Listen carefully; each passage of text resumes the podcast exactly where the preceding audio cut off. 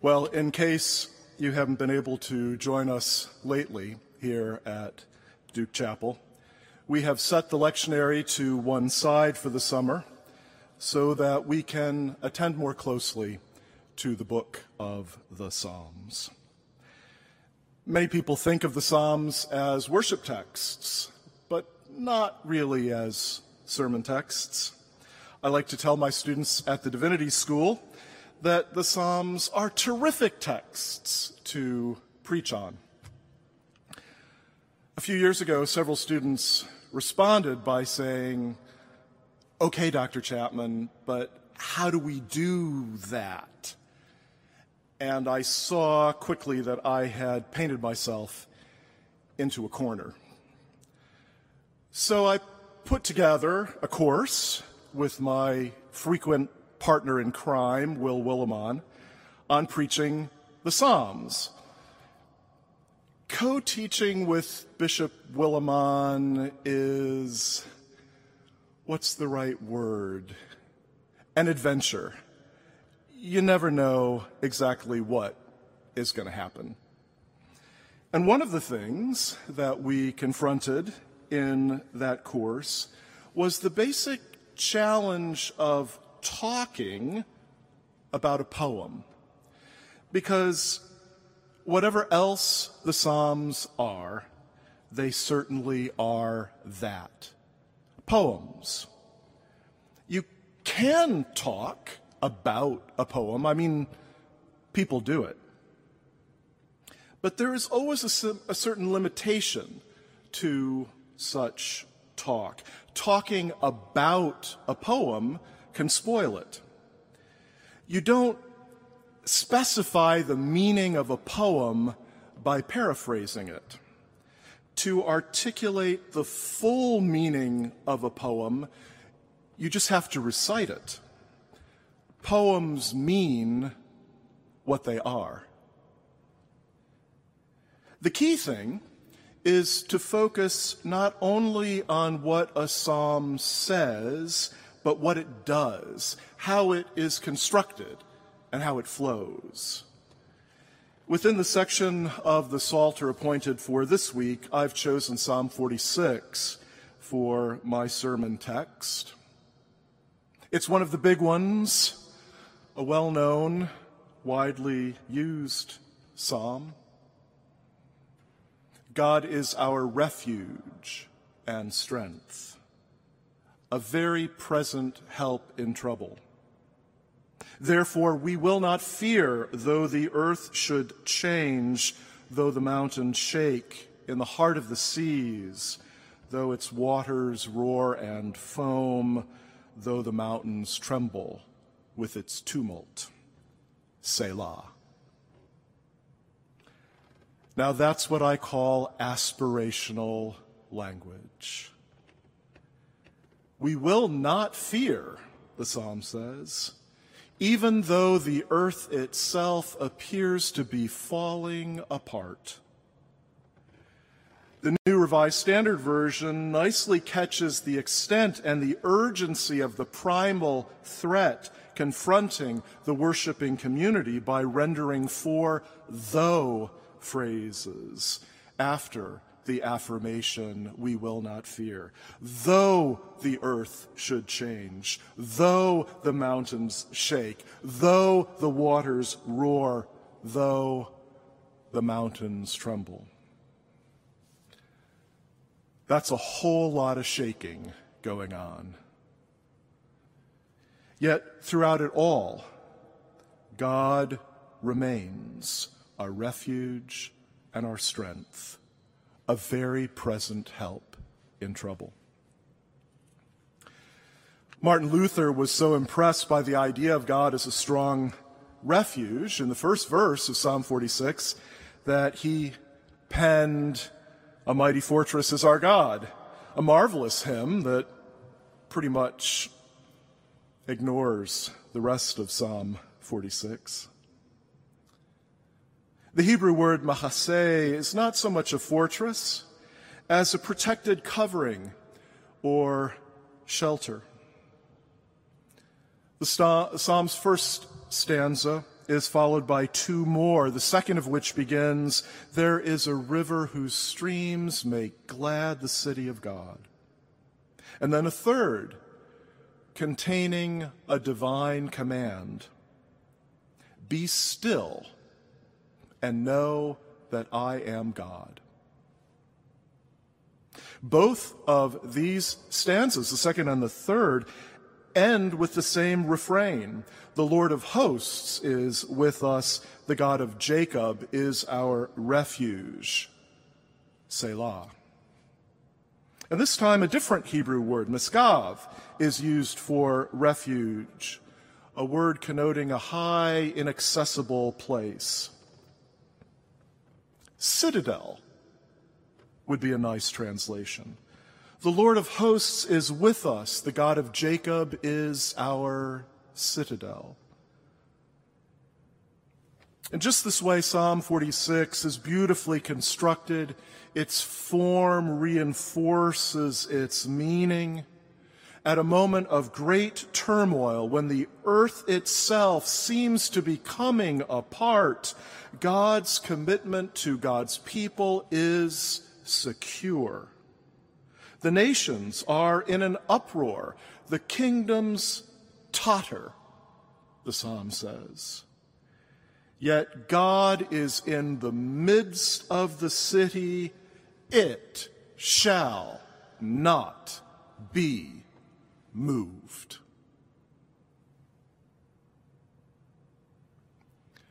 But God is not only protective in this psalm. God is not passive in the face of injustice. God utters God's voice.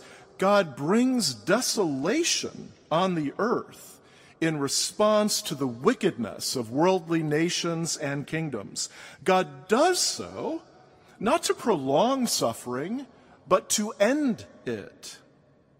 God makes wars cease to the end of the earth. The third stanza of the psalm explains. God breaks the bow and shatters the spear. God burns the shields with fire. God's overriding purpose is peace. God opposes the weapons of war and those who would use them to corrupt the goodness of God's creation. And what is the unexpected, remarkable word from the Lord about what we are to do, how we are to respond to all the turmoil around us, the daily outrages, the never-ending scandals, the deaths of the innocent, and the obscene self-justifications of the guilty? How should we position ourselves in the urgency of our present crisis? Be still, God says. Be still and know that I am God. Stillness here is not about the absence of sound or movement. The divine imperative means something like, let it go, drop it, relax, refrain. Refrain from what? It's crucial to notice that "be still" is paired with the words "and know that I am God."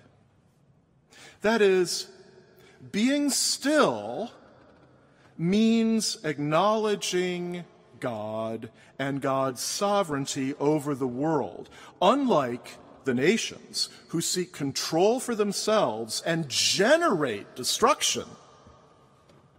God provides support, protection, and help for God's people each new day. To acknowledge God, to know God, is therefore to refrain from the calculations made by the nations in which God is not acknowledged. The nations rely on themselves. They have only military solutions to offer. They represent the folly of self-determination. The nations are like a drop from a bucket, the prophet Isaiah says. They are dust on the scales. To be still, in the sense in which Psalm 46 means it, is to resist the temptation to seek self-advantage or to place ultimate value in political initiatives. And even more, to respond affirmatively to God's gracious offer of loving kindness. Our hope is in the Lord. According to a rabbinic tradition, the psalm appointed for a given day in the Jerusalem temple was recited in three parts, and after each part there was a pause during which two priests blew trumpets and the worshipers bowed down in prayer. That pause seems to have left a trace of itself in the curious word Selah, now appearing in the Psalter. Psalm 46 is a good example of this, since it consists of three stanzas, and each one of those stanzas ends with Selah. In singing Psalm 46 in the service just now, we introduced a real pause where the word Selah appears, in keeping with this ancient practice. No one really knows what Selah means, which is why modern translations just transliterate the word rather than translating it. In one of the first churches I pastored, there was an older gentleman whose first name was Selah, which always struck me as a weird but wonderful name to give a child. The word may just mean pause, or perhaps something like lift up or exalt, perhaps a call to worshipers to lift their voices in praise. The word does appear to be some type of instruction. What intrigues me about it is not only how its meaning in the Psalms is never explained, but how, to judge from the rabbinic description, it stands not merely for a pause, not only for silence, but for a ritual movement in which the psalmic words just heard would be subject to further reflection on the part of the worshipers present, and in turn evoke prayers of their own. All that is missing in the scriptural text as it has come down to us, however, all except for the funny word Selah, which now serves as a pointer within the psalm to something outside the psalm itself, something that remains unspecified. This term Selah is something in Scripture that Scripture does not choose to make explicit, to put into words.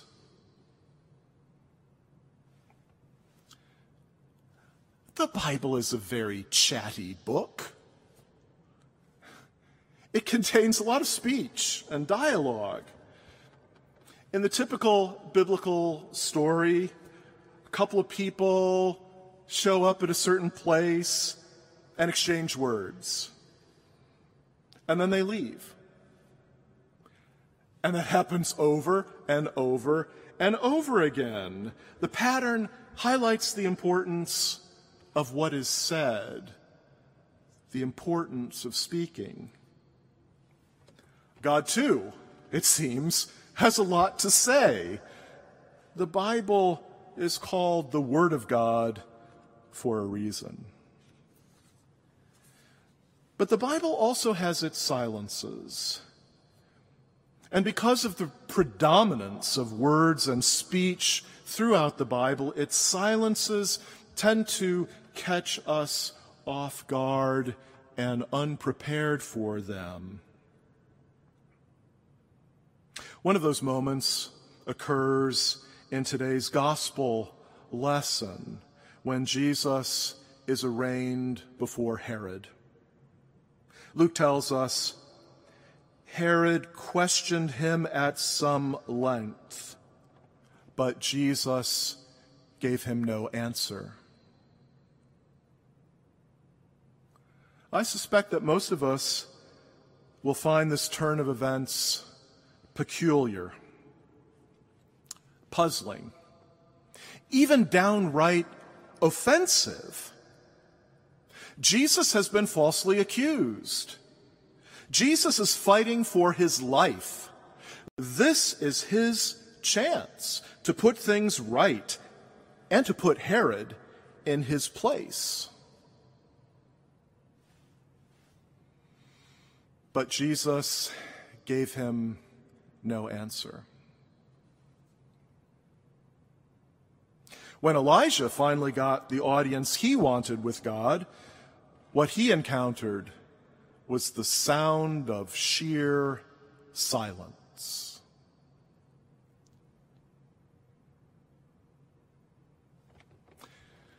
We tend to think of silence as the absence of sound or speech.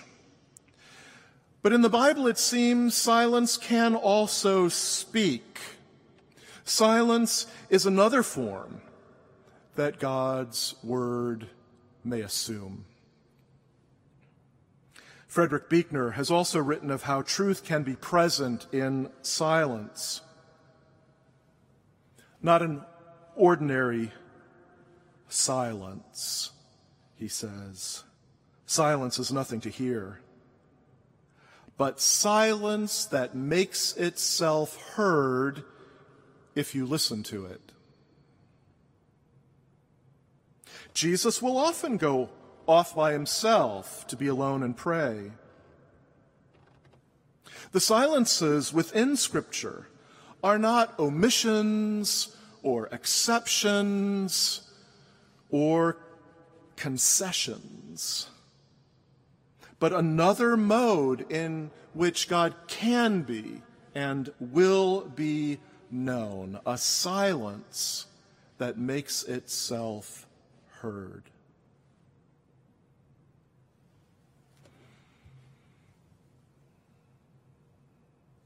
I don't know if it has been your experience, but I have noticed a palpable sense of stillness during these long months of quarantine. Much of the normal city noise, the traffic, and the far-off din has been noticeably gone. I've heard other people mention it. I've seen news reports detailing the stunning improvement of air quality in major cities and the recovery of threatened wildlife populations. Even the wild animals in my neighborhood seem to have gotten bolder. I went out the other evening to mow the lawn, and the deer in my yard were just thoroughly unimpressed by me, as if they had forgotten that I could be a danger. I have found myself pondering this new silence and what it has to teach me. I'm a pretty good talker. I can readily come up with things to say. But the silence around me has been a reminder to listen to God and to others. I grew up on the south side of Chicago, and I went to public school. I know some things about the scourge of racism in America.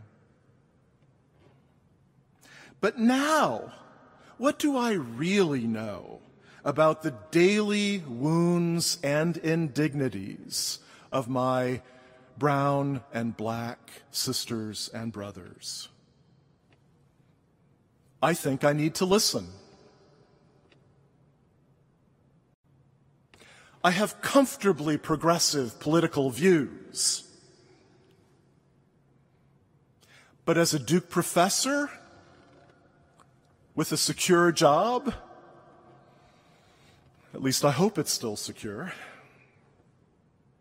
what do I know about the realities faced by millions who are unemployed and those whose businesses have gone or will go bankrupt?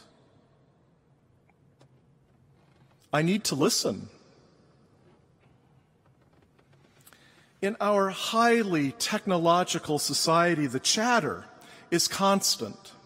We're always checking our phones to see who has just said or tweeted what. Maybe, just maybe, in the midst of our global crisis, there is a new apprehension of truth available to us.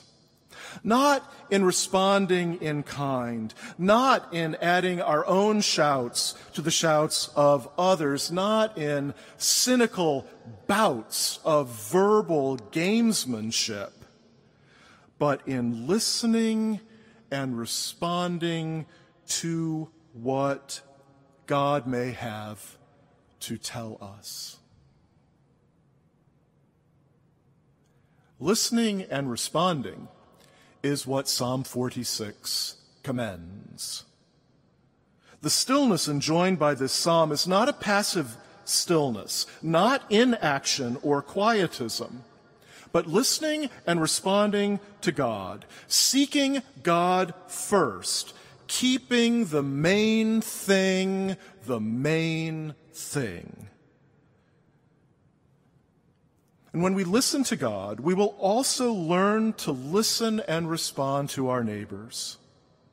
This kind of listening doesn't substitute for action, but directs it and fulfills it. It is possible to speak and listen, to march and listen, to protest and listen. But without the listening, speaking and marching and protesting will not succeed in their aims.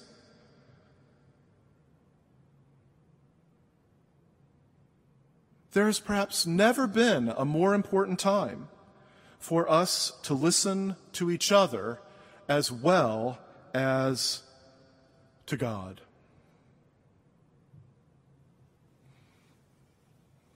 We're all so sure we already know what we think.